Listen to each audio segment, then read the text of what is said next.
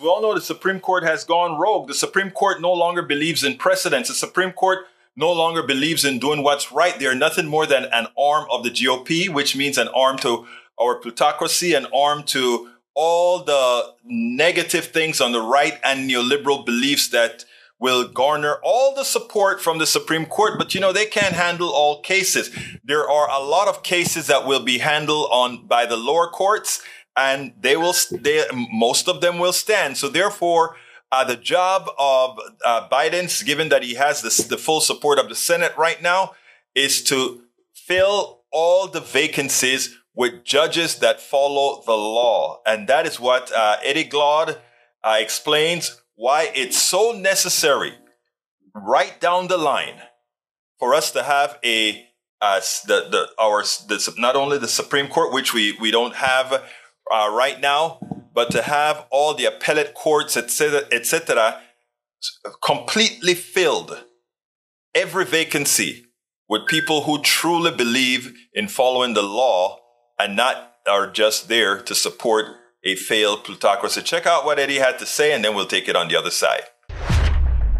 Trying to do what they're doing with the judiciary is really, really important, and I hope the Democrats campaign on that. Eddie, the Supreme Court has reshaped our political rights, our civil rights, um, fund, our individual rights, uh, certainly for women in this country.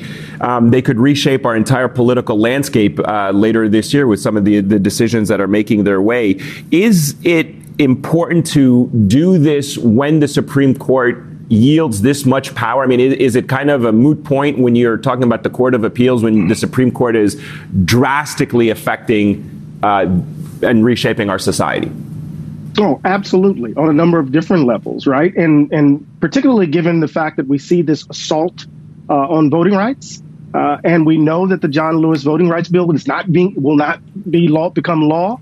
Uh, we need the courts as a kind of backstop in so many ways, right? And plus, we need to address the diversity of the court when we see that 75% of the appointments are women, 68% of them are, are, are people of color, uh, 48% are women of color, 24 black women uh, on the courts. We see ideologically they're coming from from a variety of different backgrounds, professionally as well, from public defenders to voting rights lawyers. So this is really important as a kind of counter to what Trump uh, what Trump did during his time. So I think that's really important.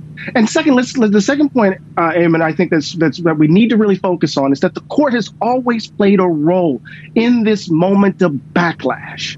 When we think about the collapse of Reconstruction. What was the role of the Supreme Court? When we think about those moments when the nation really tried to imagine itself as a multiracial democracy, how the court grabbed a hold of those efforts and literally choked the life out of it. So it's really important for us to understand the role of the Supreme Court in this moment of crisis, in this whirlwind that we find ourselves. We have a gerrymandered House that's not working. We have an imperial presidency that worries us deeply. We have a broken Senate in so many ways, and we have a Supreme Court that is overreaching. This, in some ways, points us to the deep crisis mm. we face as a democracy in the country.